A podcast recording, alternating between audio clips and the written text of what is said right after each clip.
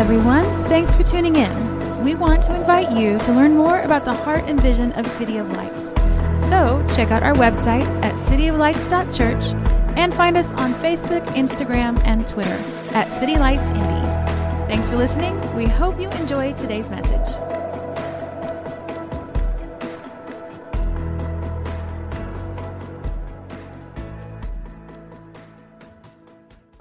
Good morning, church. How are we doing today? We're doing all right. You look amazing this morning. I appreciate those who have endured the flood to get here.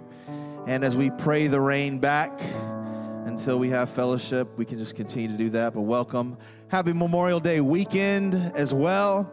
Um, we uh, are so glad and excited for you to be here to be in the presence of God. I'm so thankful for our worship team. Can we give a hand to our worship team?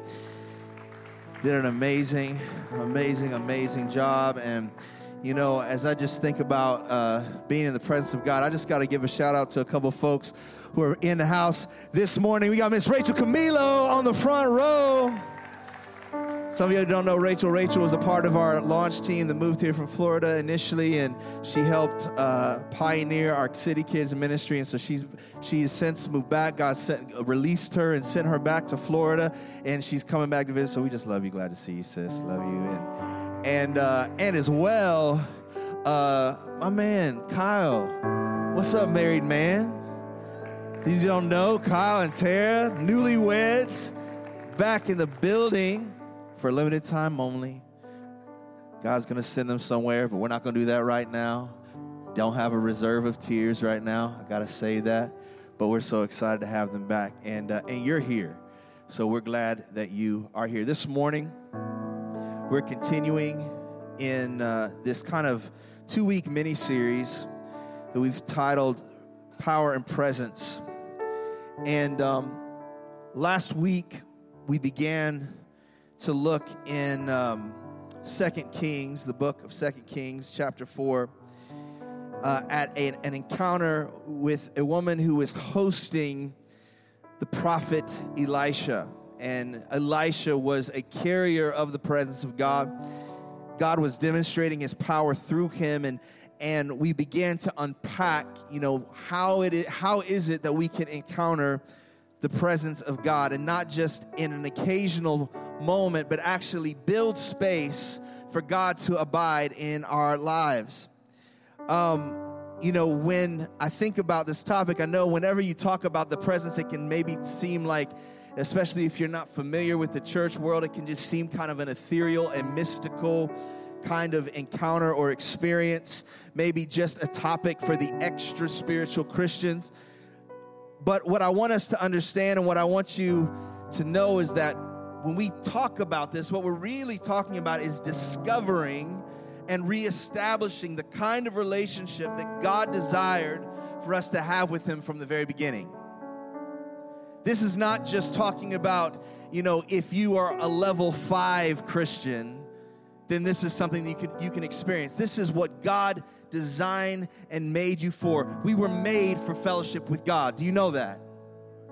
Do you know that this morning? Come on, sons and daughters of God, you were made to experience fellowship with God, to discuss, to laugh with Him, to enjoy His presence, to talk to Him, to discuss the creation that He made, and to show Him the things that we created that were inspired by Him. That's the kind of relationship that you were designed for.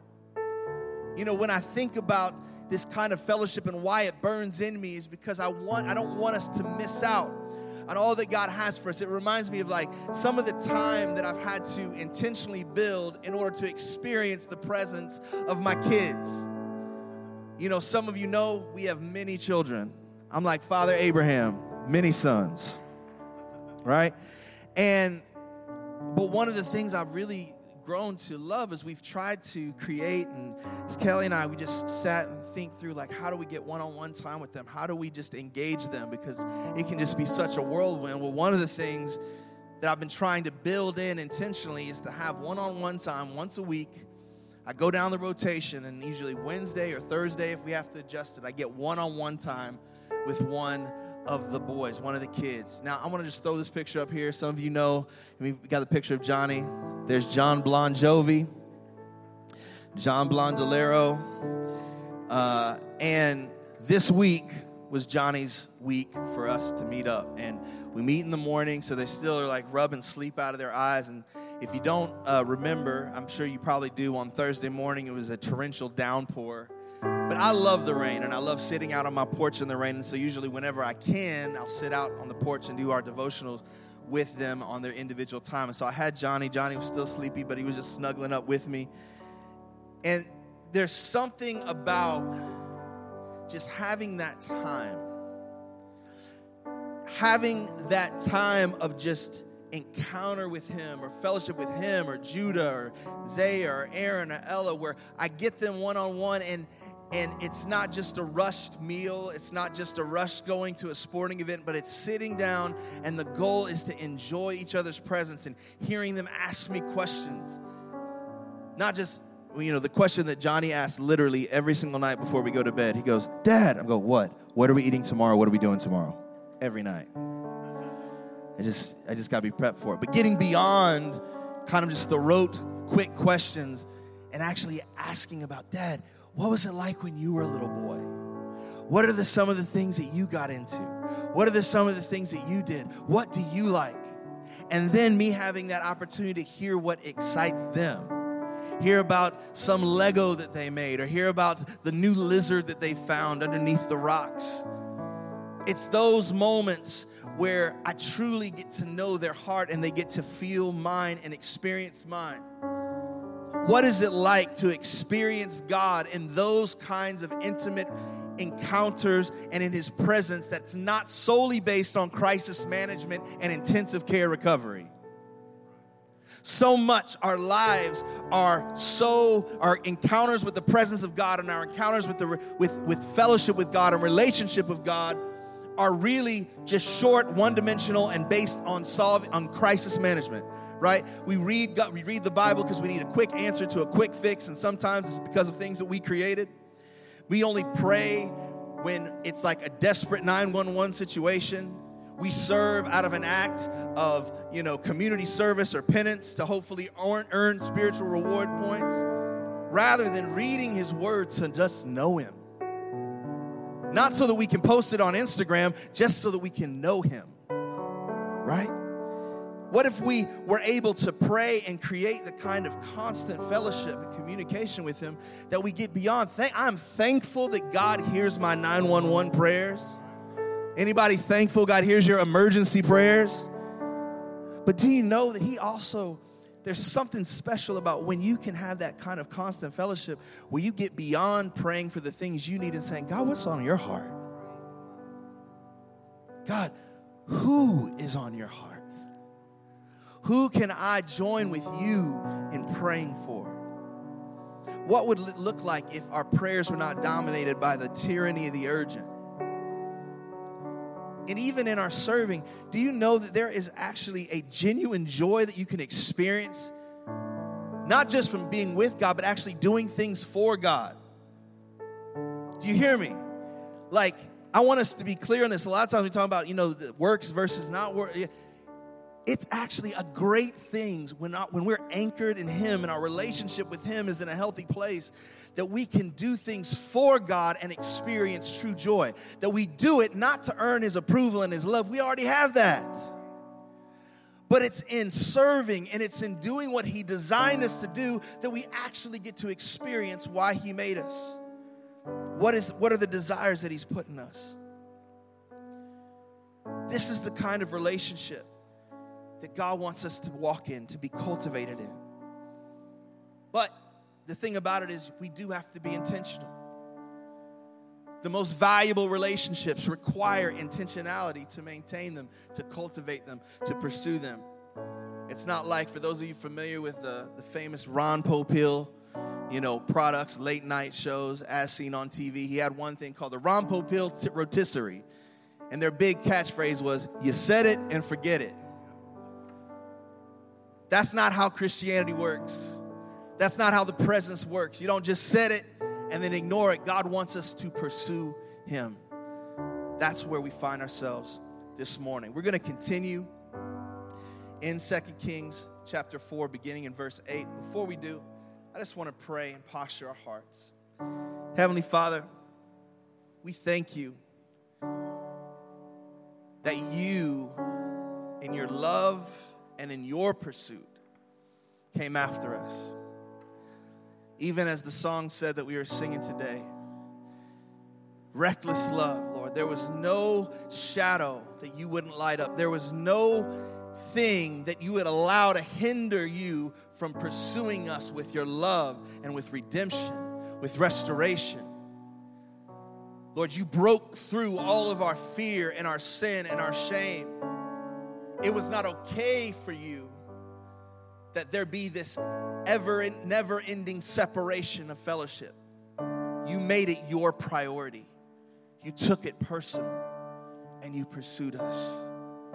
You pursued us with a reckless love.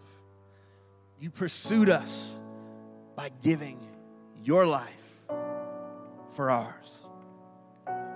Father, I ask this morning as we read your word and as I preach this word, even as this weekend commemorates a weekend in which we recognize those who have given their lives so that we could walk in freedom, so that we could enjoy the life that we live. Lord, we not only recognize those who have served and given their lives in the military, but Lord, we recognize the one who gave his life for us so that today, talking about being in fellowship is not a pipe dream, but a reality. We worship you, we honor you. In Jesus' name, amen. Thank you, Kyle. All right, go ahead and turn to Second Kings. Beginning in chapter 4 and starting in verse 8. One day, Elisha went on to Shunem, where a wealthy woman lived who urged him to eat some food. So whenever he passed that way, he would turn in there to eat food. And she said to her husband, Behold, now I know that this is a holy man of God who is continually passing our way. Let us make a small room on the roof with walls and put there for him a bed, a table, a chair, and a lamp, so that whenever he comes to us, he can go in there in order for us to truly host the presence of God, in order for you to establish a strong and growing and authentic life with Jesus, you must make it personal. Make it personal. That's the first thing that I want to hit here as far as cultivating this atmosphere. What do I mean by personal? Well, let me start by saying what I don't mean. I don't mean private. I don't mean hidden. I don't mean some of some sometimes we talk about relationships with Jesus that are such a secret we haven't even told ourselves. No, no, no. It's not about being private. You know, a friend of mine said that when you come into the family of God, you have one of the first things you must be reminded of is you are not an only child. We're called to walk this thing out together. So it's not that this is something that we're just supposed to do in private but it must be personal. What does that mean? You must own it. If we want to experience the fullness of the presence of God, if you want to experience all that God has for you, you have to take ownership of it. It is not about your mama, it's not about your friend, it's not about your daddy's walk with God, your granddaddy's walk with God. I don't care if your great granddaddy was a preacher and everybody under him is a preacher. If you're going to experience the power of God and the presence of God that he wants you to encounter, you have to own it. You have to own it. You have to fully embrace it. I love that we see right out the bat, there's we see this encounter where the, the Shunammite woman, she had recognized that the prophet, he would come to and fro and he would pass by and he'd even stop by for a meal because she was a great hostess. And yet, she was not content with just this casual back and forth occasional. She said, No, no, no. I know he comes by every once in a while to minister and to speak, but I want him to come and stay at my house. I want the presence to reside at my house. If you are truly going to experience the presence of God in the way that He desires for you to walk with Him, you've got to have a holy discontent and not be satisfied by just experiencing His presence when you show up on Sunday. He's looking for you to give Him a personal invitation to say, God, I don't want to leave you. I don't want to see you at church and leave you at church. You coming over to my house today. Not just you're coming over for lunch, I want you to come and abide. In Exodus 33, we see this encounter. We see that Moses, who had led the people by the leading of God, the presence of God, had led people out of captivity and out of slavery. They had established and built a tent outside of the camp where all of the other people were, and this was a place they called the tent of meeting. And so Moses would go to the tent of meeting to speak with God, or rather, that it was a place where God would speak to him and he would listen. And when this would happen, most of the people would just stay back at their tents and watch Moses go meet with God. Except for Moses' spiritual son Joshua. You see, it says that after, when, when Moses would go to the tent of meeting, Joshua would follow. And when Moses would leave, Joshua would stay there. Why? Because he didn't want to experience the presence from afar. It wasn't just enough for him to have a representative to go before him. He said, I want to see him for myself. Encountering the presence of God has to go beyond just saying, Hey, Judah, Tara, Erica, lead us in. Those are the names of our worship leaders here. It's not their responsibility to help you encounter God. Y'all hear me this morning? Y'all can talk. It's all right. You have permission. It's not my responsibility to own the experience and encounter and the cultivating the presence of God in your house. You have to own it. You have to embrace it. You have to make it personal if you are going to cultivate, if you're going to be a host for the presence of God, the number one point again is you've got to make it personal. But the second thing is you've got to make it a priority. I love again that it was not just about saying he can come in for an occasional stop by or a flyby experience. But the Shunammite woman said, I am going to go, we're going to go a step further, honey. She had this conversation. I love that she talked it over with, with her husband. And she said, Listen, I know we've had him over for lunch a couple times, but I want to build a permanent place and space for him to abide here. And we're not just gonna build a, a little side room, I, I wanna build something above our home. So it says that they built, she built a home, a room on top of their home, and she put walls there. In it, she furnished it. It wasn't just like a little futon and a dingy old sheet like that your kids used to wear, uh, use back in the day. Like, I, am thankful. Like, I, I grew up with seven kids. Like, to have a room by yourself was like a luxury. And we were like, I could fall asleep anywhere. I could fall asleep in the back of a car. I could fall asleep. I remember one time my mom couldn't find me. She was freaking out because I'd fallen asleep behind the couch in the living room. I'll fall asleep anywhere. But there's, there's something about like when somebody hosts you, you can tell if they are valuing you kind of based on how they set you up. Like, I, and, and it's not about being fancy, and it's not about money, it's just about intentionality, right? Like, I, I will sleep so quickly on, an, on a couch. I, I love a couch. But it's one thing, like if you ever go over somebody's house and you're staying the night there, it says a lot different when you walk in, like, hey, let me get your bag. Let me show you where you're gonna stay tonight. Here's some sheets, fresh sheets, fresh pillow. Here's a towel. As opposed to you walking in and be like, oh man, I forgot y'all were coming this week. All right, um, where am I gonna put y'all? You got big old pile, a mountain of laundry on the couch, and be like, you know what? Let me just. All right, that should work. Um, y'all got coats. Y'all probably don't need blankets. No, no, wait, what? No, it's not just of creating a space and say you have a space. It's about furnishing that space. It says, in the room, she put a bed, she put a table, she put a chair, she put a lamp. There was intentionality, there were intentional things in place, furnished in this space to host the presence. What is it? What are some of the things? What is the life seeking to host the presence of God furnished with? I'm glad you asked. I want to break that down for you. And I hope you guys are taking notes because this is not just for you to have like a one moment, one Sunday extended TED talk. This is for you to be equipped to practically apply the word.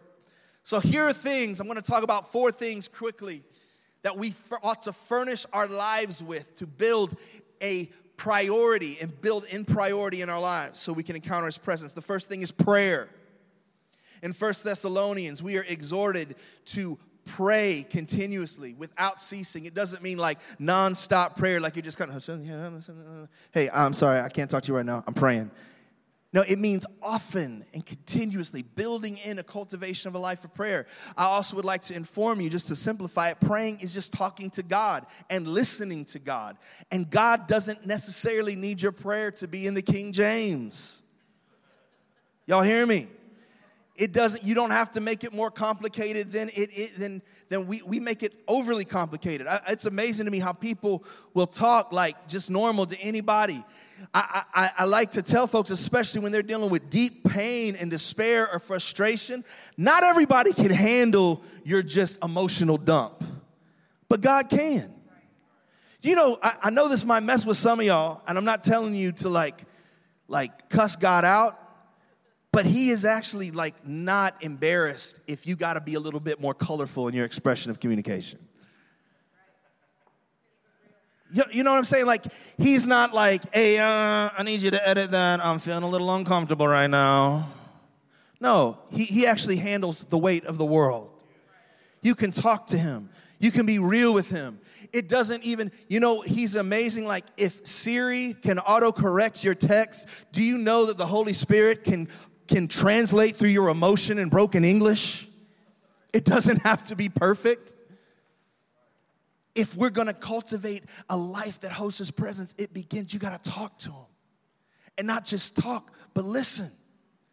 He's a God that speaks to us, that communicates with us. So, prayer. The second thing is people. A life that is making hosting the presence a priority, you've got to fellowship with people. We're challenged in, in the scripture, throughout all the scriptures, but even particularly in Ephesians, we're encouraged to not forsake gathering together. God wants us to experience His presence through one another. Even when we worship and when we gather in these settings, one of the things that I, I mean, I love closing my eyes and, and worshiping and crying out and lifting my hands. But one of the things I also learned to do when I come together and worship is I don't want to close my eyes the whole time. Because if I do, I actually miss the presence and testimony that's happening around me. I want to see people that don't look like me crying out just like me. I want to see people who are going through different things singing and declaring the praises of God because it reminds me, God, you've done this. I don't know what kind of upbringing that you've been around, but we live in a culture where multi ethnic and multi generational worship is not normal. Only 16% of the churches in America are considered multi ethnic. It's a lot easier to just go and get in our corners. They say Sunday is still the most segregated day of the week. And so if you just close your eyes the whole time, you're missing the testimony you're living in. God wants us to get around each other, to encounter one another. That's why fellowship is important. Maybe it's a city group saying, you know what, I'm, just, I'm not just gonna attend this church, I'm gonna get in to the family. I'm gonna have people that I look at their eyes and they can look in my eyes and they can encourage me and challenge me. The Apostle Paul, who wrote so much of the New Testament, when he first came into faith, even though he was he had grown up a rabbi of rabbis, he had studied the Torah, and yet coming into this new faith in Christ, he himself, before he started going and doing the great evangelistic works and the apostolic works that he did, he needed other people to help him learn how to live this thing out. You don't have to figure it out on your own. We need to have prayer. We need to have people. We need praise. We need praise. Now, I know some people feel it, some people don't. That's okay. I'm going to help you out today. The scripture tells us in the psalm that God is enthroned on the praises of his people. There's something about when we declare verbally, praise is not when you look at the words for praise in the scripture, what you will not find is a praise lacking expression. Praise demands an expression. Whether it's the lifting of the hands, whether it's falling prostrate on the floor, whether it's shouting, clapping, spinning, jumping, you cannot praise without showing it. So if you just came in here and just like, I'm just gonna praise God in my own way, We're still waiting. Now, I'm not saying, now, and uh, what, we, what we'll say is like, well, I just don't want to force it, man. It's just not me. It's just not me. You is a very fluid concept. It's not about you. It is about releasing when we praise and when we declare His goodness, when we declare who God is and what He has done and what He is doing. It extends the authority of heaven into the atmosphere.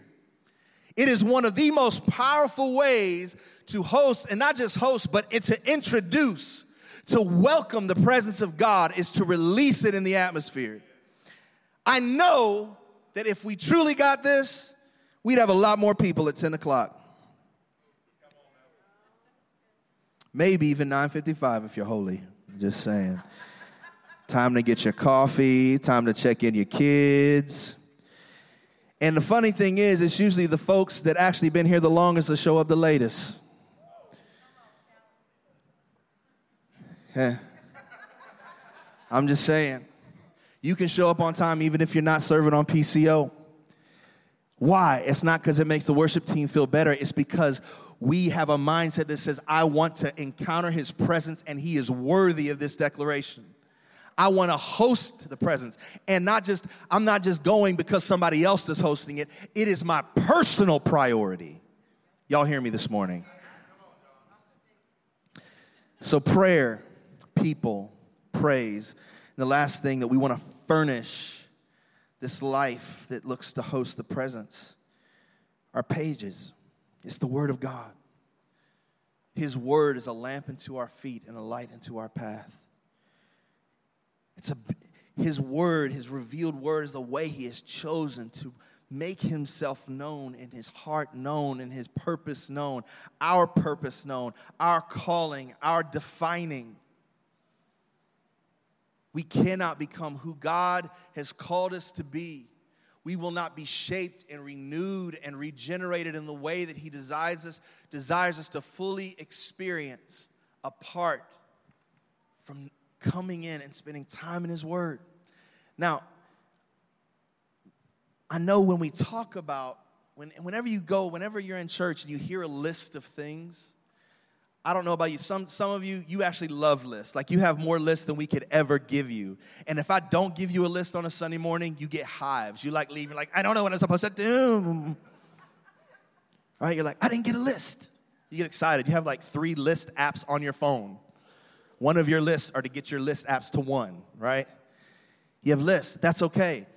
But sometimes when you get a list or you have a to do list, what happens is the enemy gets us psyched out because maybe you miss it one day and you're like, oh my gosh, I just, I don't need one more thing I have to keep up with. Because we, what we do from a spiritual standpoint, it's, it's either feast or famine. Like, maybe you haven't read the Bible for the last year, and all of a sudden you're like, man, I really need to get back in the Word. I think I'm gonna do a 12 month exegetical study on the book of Deuteronomy. It's like you haven't worked out all year, and like next week, you're like, I think I'll just do a Tough Mudder. Why not? I think I wanna die. Right, and you go out there and you get like five minutes in, and you're like, oh man, are we almost done? No, you just walked up to the hill to registration, boss. Like, it's gonna be a long day. Right? You have heart issues, you can't walk, you can't breathe right. You man, that was not fun. And so you just completely, uh, completely avoid it. Some of y'all have Bible reading PTSD. Like maybe when you were seven years old, your parents got you reading the Bible and they left you in the desert with the Israelites, and you were like, What is happening here? What in the world? What are we doing with these turtles and this blood? And how who is your mother? And why are you sleeping with your sister? Like, you got you just got messed up. And you're like, man, I, I, I know I need to read this Bible, but I'm scared. I don't even know where to start. I'm telling you, there are so many easily accessible plans and ways to start reading this word. And you don't have to, like, you know, sometimes you only think it counts if you know you read x amount of books a day some of you guys gonna you, you can you've been eating this word you can handle more you can handle a greater diet on the bible app we have cards where you can download a bible app there are bible plans that give you two verses just you got time to look at two verses and to just meditate on that. And you say, but man, it doesn't feel like a lot. But you know what? You read two verses a day, every day, consistently, you're going to feel the difference. We got to get in this word. We've got to make God's presence personal. We've got to make it a priority. And we've got to pursue it.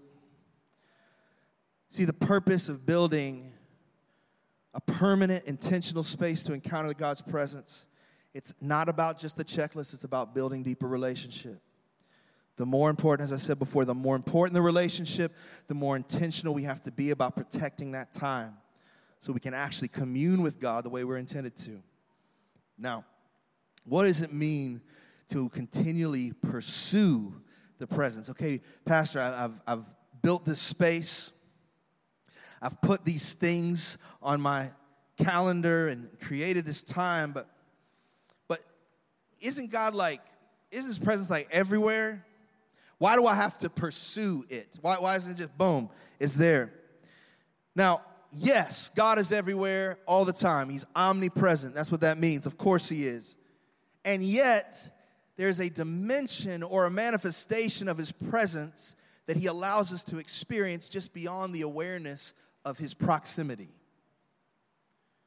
Yes, God is everywhere, and yet he expresses and allows us to experience him in a very tangible way in different ways. What do you mean, Pastor? Well, I'm glad you asked. It's like it's the same way that two people can come from the same house, ride in the same car, come to the same building, sit through the same service, and yet one can experience the supernatural, incredible joy in the presence of God, and the other one can't wait to get to lunch.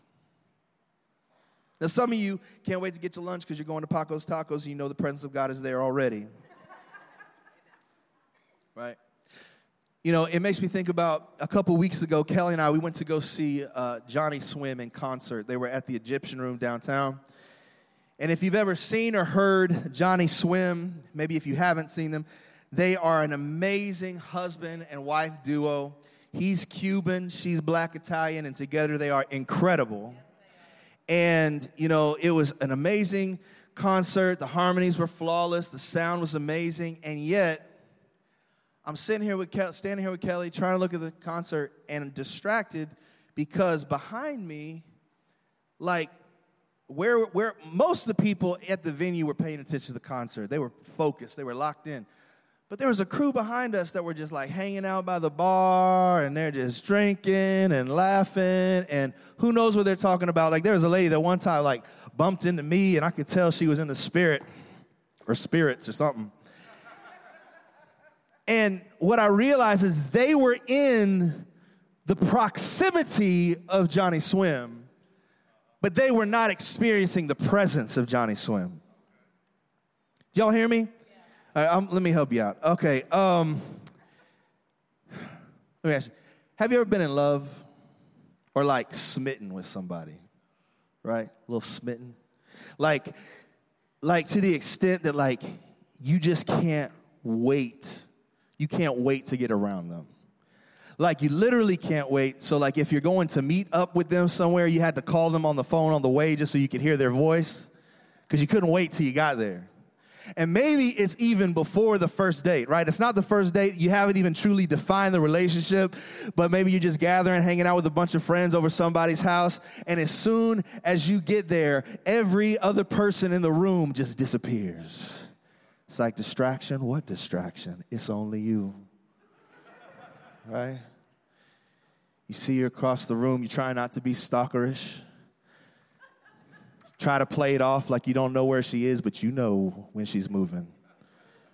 Like, presence. Right?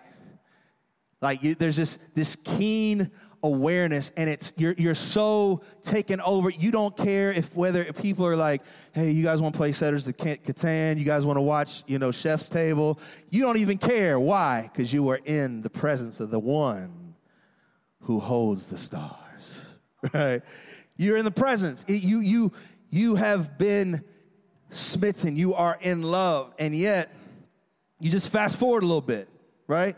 Say things worked out and y'all got together. You had the first date. Boom. It was amazing, right?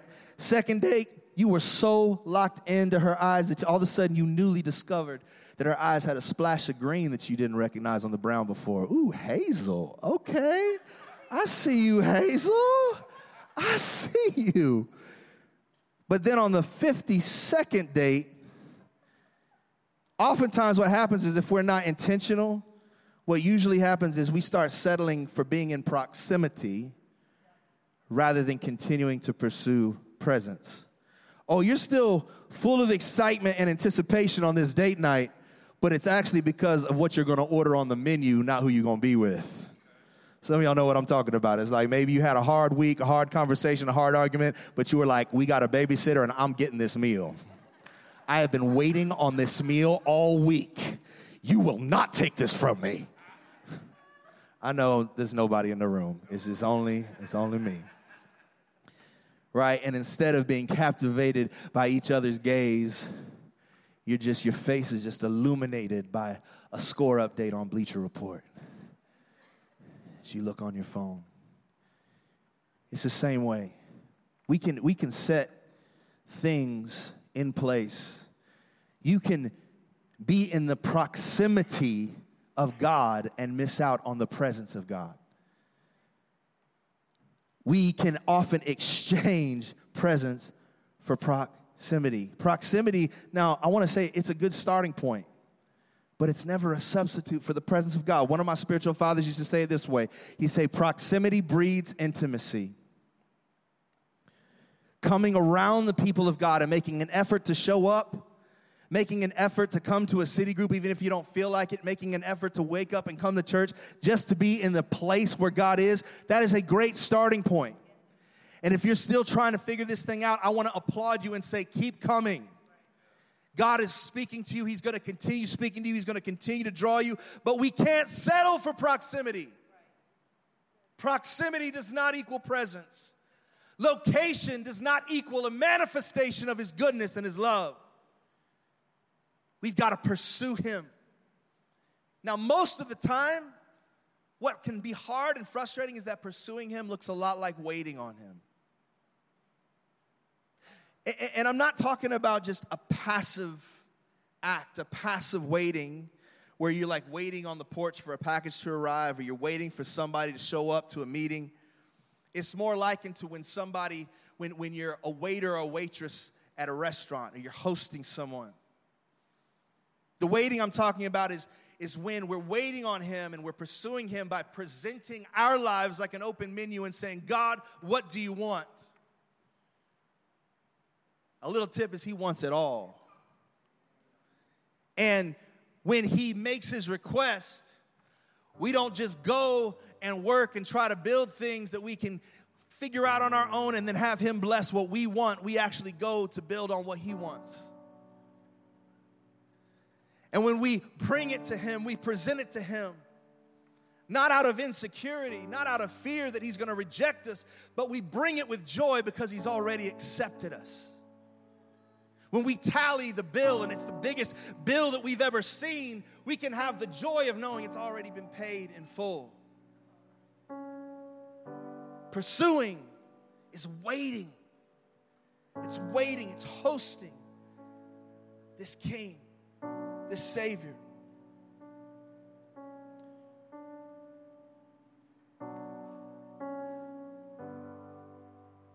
What?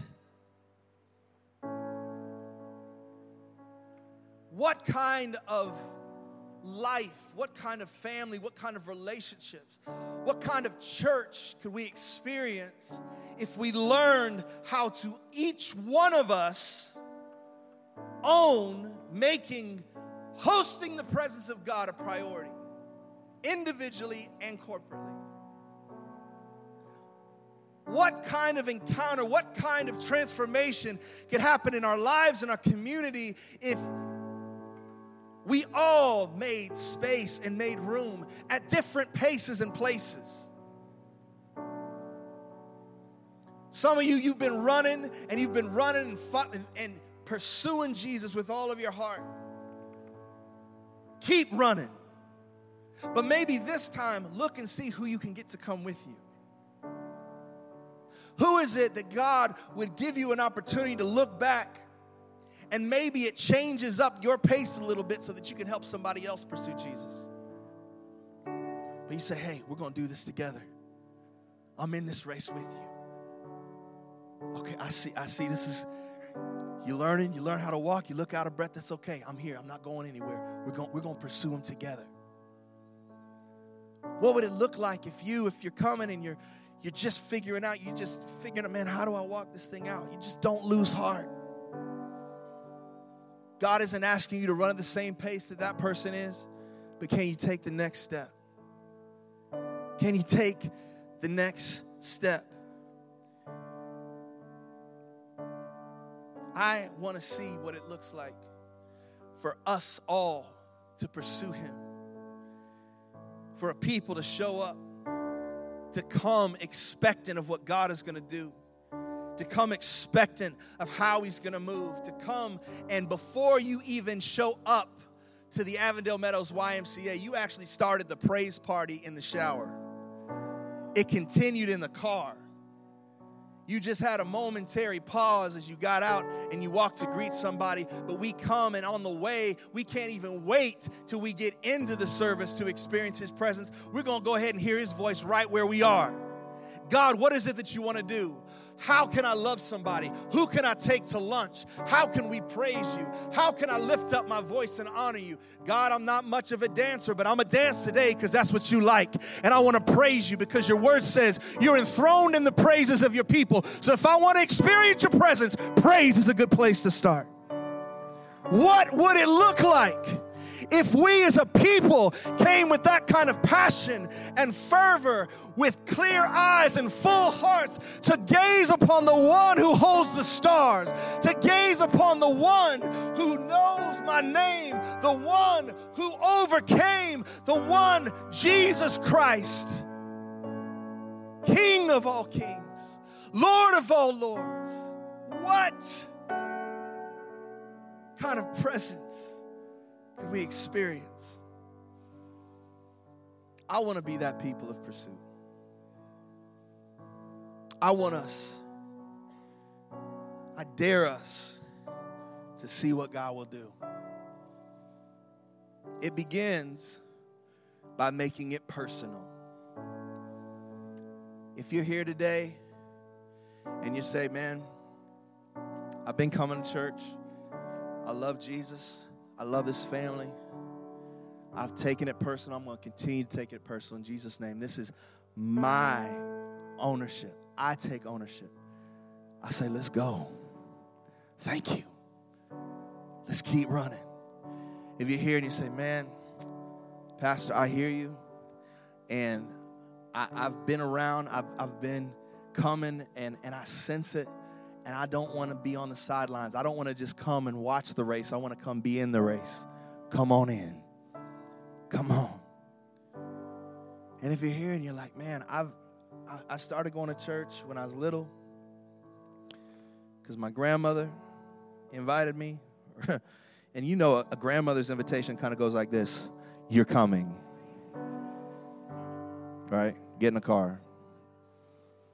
Some of you, you even went to church because grandmother told you to go there, even though your parents didn't go. She'd pick you up, or you'd walk, or they dropped you off. And what you didn't realize is God was seeding, He was seeding things then that He knew would produce a harvest later. It was not in vain. But if you're here for the first time, the next step is to take it personal. I want to pray for you. Father, I thank you that you have made yourself known. The reason that we can talk about presence is because though we were separated from you because of our sin, your love for us was so great that you sent your son to live the perfect life that we should have lived and to pay the price of our sin and our debt that was owed because of it. The only thing that could satisfy the sin, the only thing that could satisfy and pay the price so that we could be in fellowship was your son dying for our sake.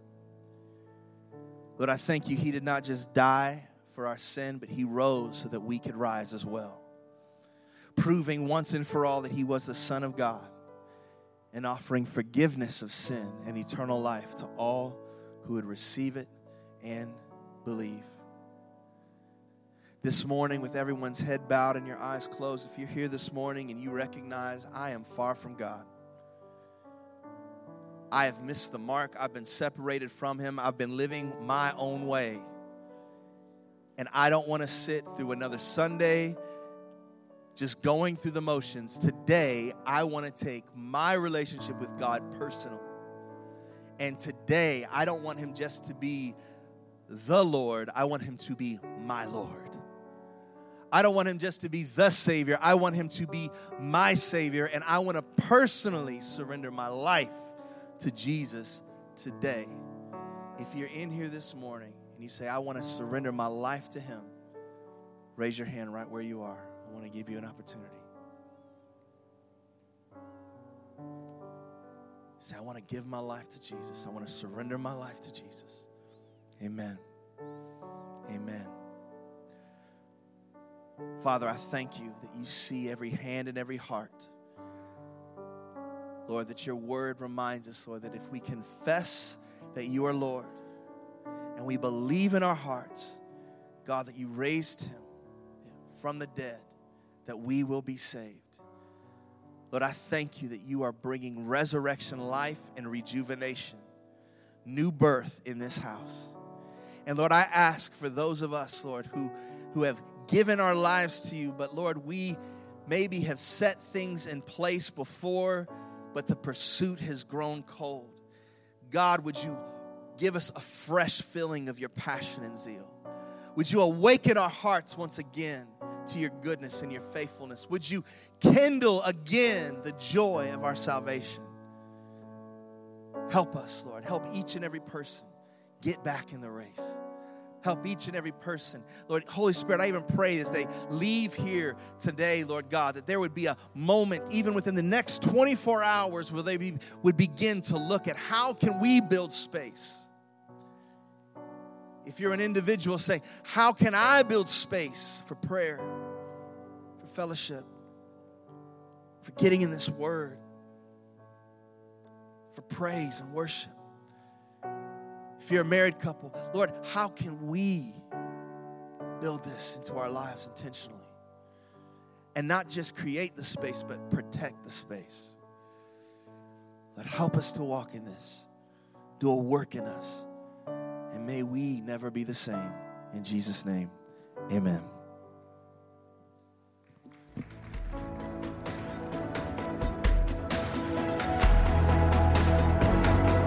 Thanks again for joining us Don't forget, you can find us online at cityoflights.church and connect with us on Facebook, Twitter, and Instagram.